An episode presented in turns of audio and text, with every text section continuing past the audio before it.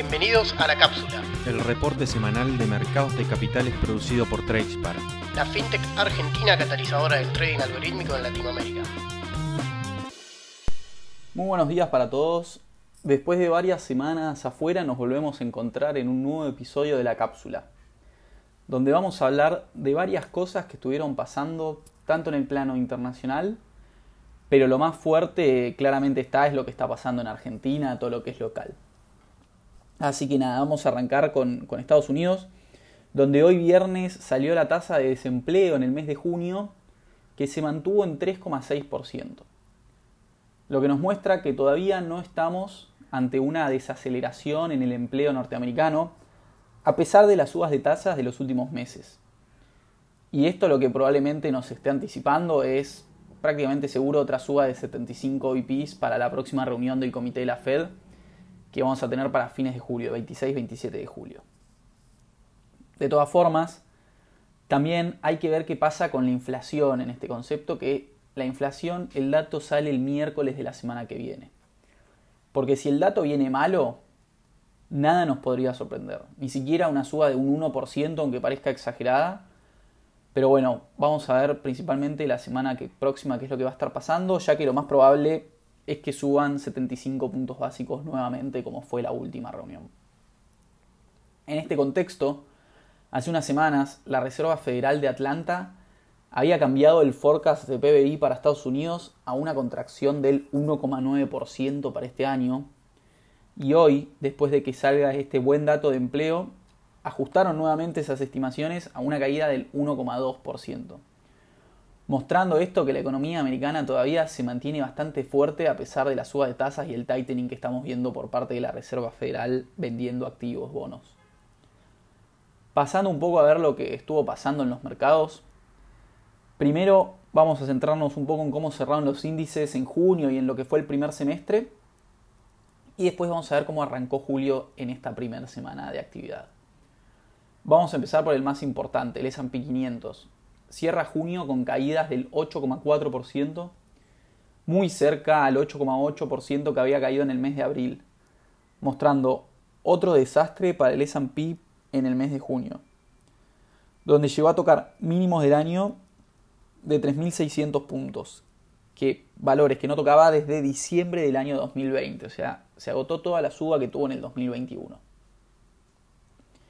Si vamos a analizar el semestre en su conjunto, cerró el semestre con caídas del 21%, pero la cosa empezó a cambiar un poco en las últimas semanas y principalmente esta última semana de julio arrancó bastante bien con un par de días buenos consecutivos en verde y cierra la primera semana de julio con un 3% de subas. Si pasamos para el Nasdaq, la caída fue de un 8,7% en junio, mostrando cierta diferencia contra el S&P que había caído casi lo mismo que en abril, en este caso, el Nasdaq en abril había caído 13% en lo que fue el peor mes de este año. Y ahora cayó, como bien dijimos, un 8,7%. Esta diferencia podría estar mostrando algún pequeño tipo de rotación de a poco hacia algunas acciones de tecnología nuevamente. Más todavía con la última semana que tuvimos muy buen arranque de mes, muy buen arranque de segundo semestre en el Nasdaq, que cierra en 11.600 puntos con subas del 5,5%. Si medimos el primer semestre del año, en este caso la caída fue del 30%, siendo claramente las tecnológicas las más perjudicadas en los últimos seis meses. Por último, pasamos a ver el Dow Jones Industrial, que tuvo el peor mes en lo que va del año con bajas del 6,7%, que esto es un 2% más de lo que había caído en abril otro indicio más de esta especie de rotación que estamos evidenciando en las últimas semanas entre acciones más defensivas o más value como se llaman, que son las acciones del Dow, contra acciones más riesgosas del Nasdaq. De todas formas, en los primeros seis meses, sin dudas el Dow fue el más estable de los tres, con caídas del 15%, de todas formas cerró bastante abajo, y esta semana también terminó subiendo, pero un poco menos, un 1,8%, y el índice cierra en 31.300 dólares aproximadamente. Vamos a empezar ahora a analizar un poco lo que estuvo pasando en Latinoamérica. En primer lugar tenemos México, donde ayer tuvimos dato de inflación en el país, que dio en junio una suba de precios de un 7,99% interanual, siendo el nivel más alto de los últimos 21 años para el país. Y la variación de junio con respecto a lo que fue mayo fue de un 0,84%. Semanas atrás habíamos tenido la decisión del Banco de México donde decidieron hacer una suba histórica de su tasa de interés de 75 basics, al igual que la Fed, siguiendo justamente lo que, lo que había hecho la Reserva Federal semanas atrás en Estados Unidos. La diferencia es que en este caso el Banco Mexicano deja la tasa en 7,75% y estiman más subas todavía en caso de que no afloje la inflación. El IPC mexicano, que es el principal índice de su bolsa de valores, acompañó en junio la malaria mundial y cayó un 8,2% y termina cerrando el semestre con una caída del 8%, después de haber estado meses atrás un 11% arriba. Si nos damos vuelta y analizamos el EWW, que contempla en sí el tipo de cambio, la caída fue aún mayor en el mes de junio, con bajas del 10,5%. Esto nos muestra la fortaleza del dólar el último mes a nivel mundial, que vamos a ver en todos los países, pero de todas formas la caída en el primer semestre en este EWW fue de un 4%. Si vamos a ver esta semana, empezó la segunda mitad del año también a la baja, en este caso con una caída del 1,35% en esta primera semana. Pasando para ver un poco el, peso mexicano, tuvo un flojo rendimiento las últimas semanas, pero no se desbocó completamente como vamos a ver en casi todos los países de la región. En este caso subió un 4 o 5% y está en 20 pesos con 50 por cada dólar. Pasamos ahora para Colombia, donde también salió el dato de inflación hace unos días y sigue rompiendo máximos. En este caso llegó al 9,67% interanual después de un 0,51% mensual en el mes de junio. Ante este mal dato, el Banco Central decidió subir nuevamente la tasa en este caso de manera muy fuerte con subas de 150 puntos básicos y dejó la tasa en 7,5%, ya acercándose a lo que es la tasa en México que vimos antes.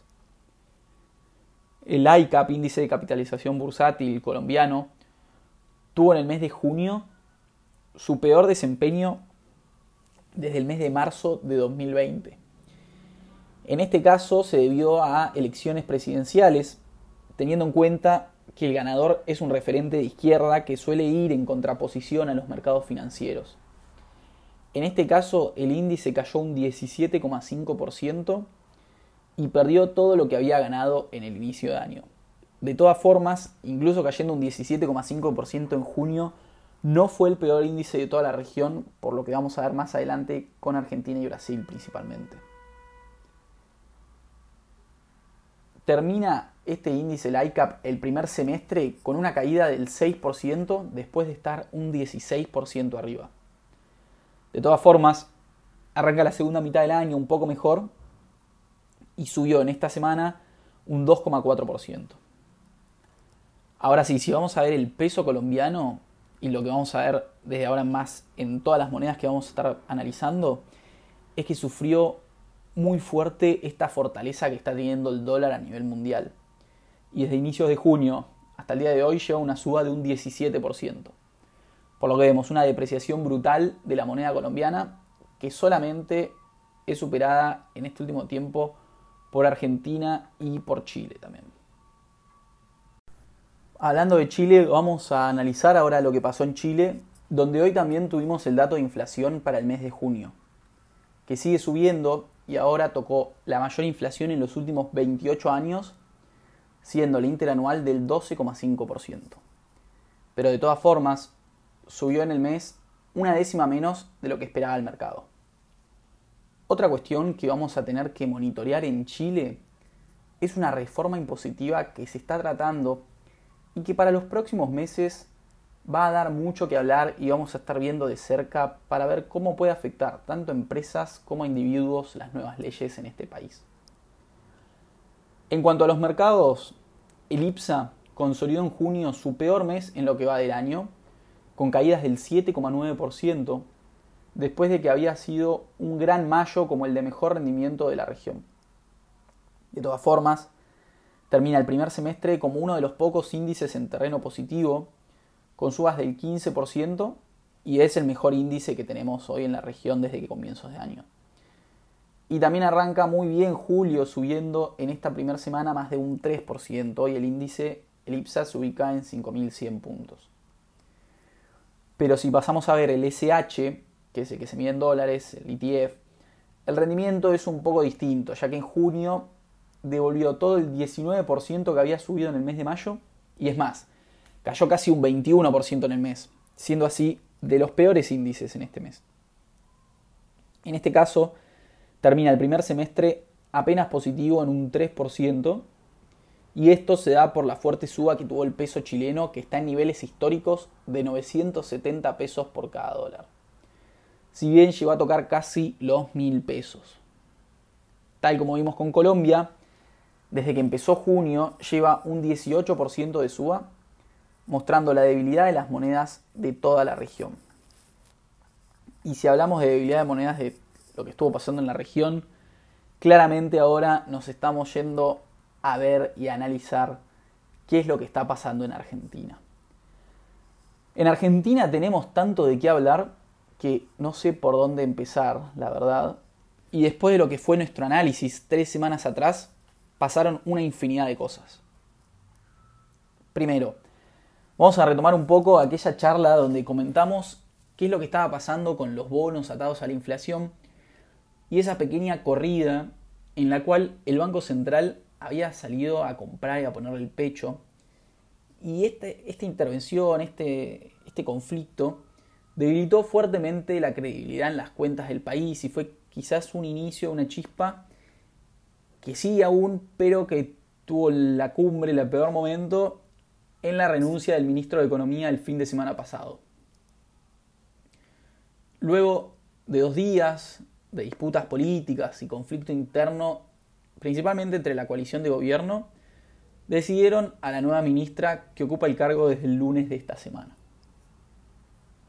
Los mercados siempre reaccionan ante este tipo de eventos y el ver la pelea interna del gobierno generan ciertas tensiones y como siempre se ve en Argentina, el principal reflejo de este tipo de problemas, tanto políticos como económicos, de números que no dan, del, programa con el fondo que va a estar difícil de cumplir, etc., todo esto se suele ver reflejado en el tipo de cambio.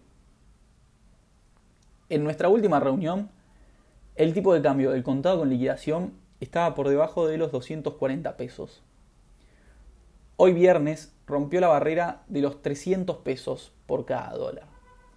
Mientras que el valor del dólar oficial está por debajo de 130 pesos aproximadamente, lo que nos da una brecha cambiaria de más del 125%, un delirio de brecha.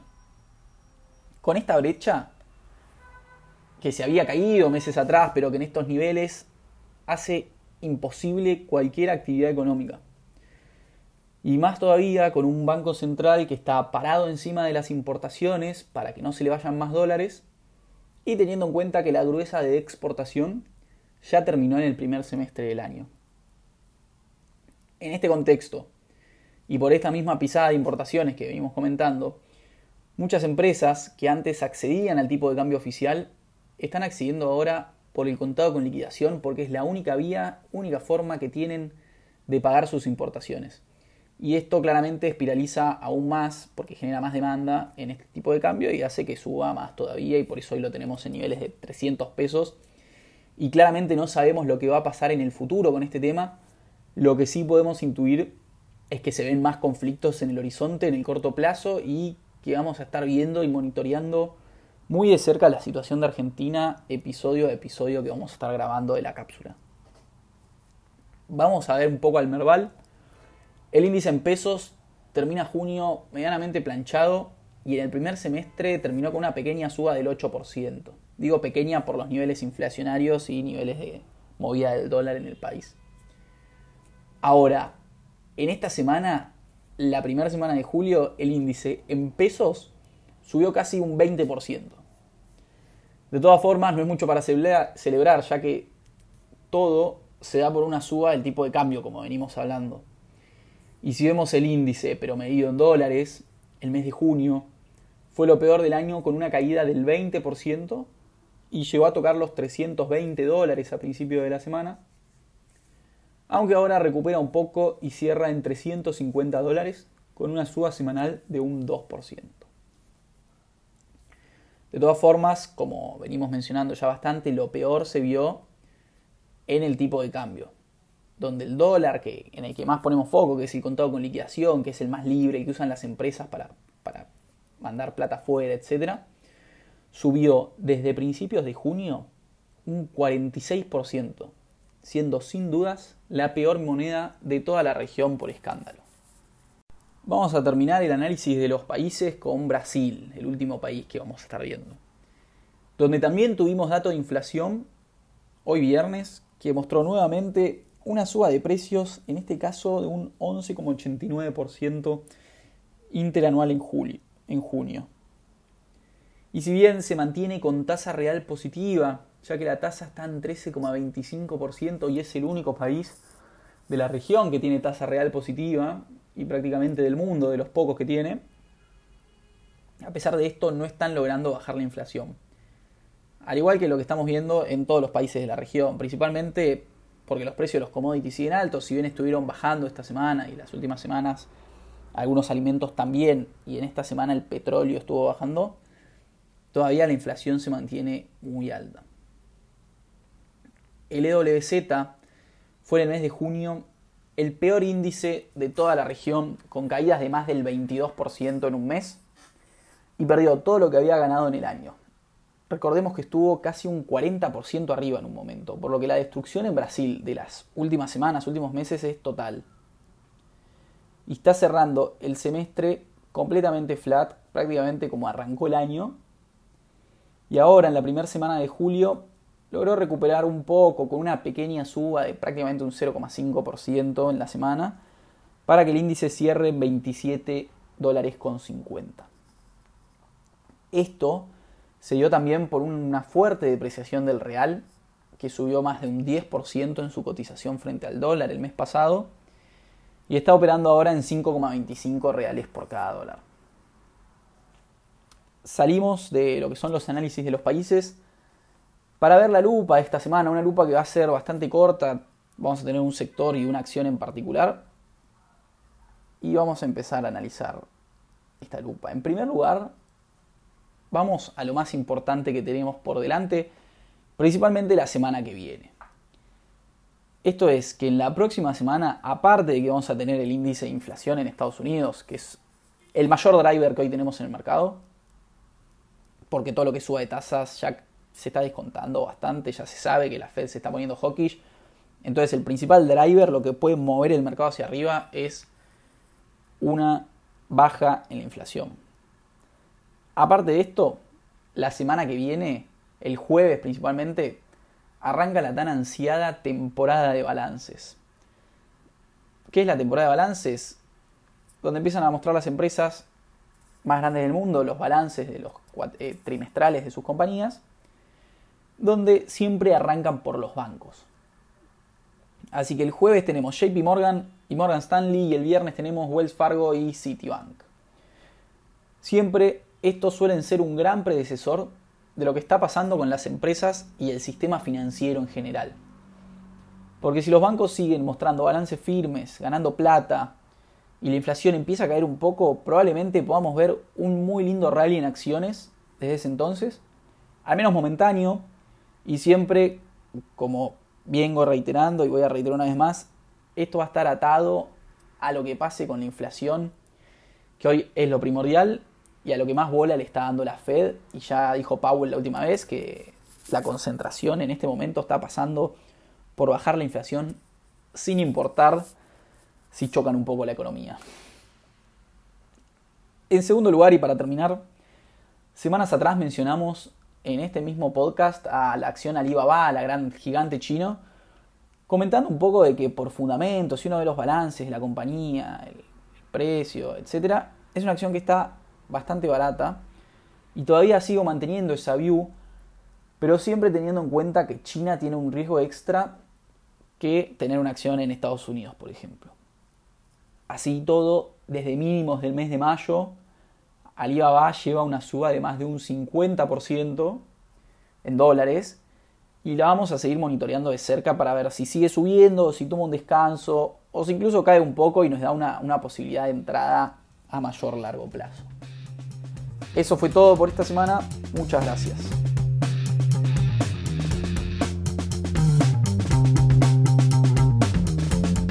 Para más información pueden encontrarnos en nuestra página web www.tracepark.la o en Spotify, Apple Podcasts, Google Podcasts y demás plataformas de contenido en audio a las que podrán acceder desde cualquier dispositivo.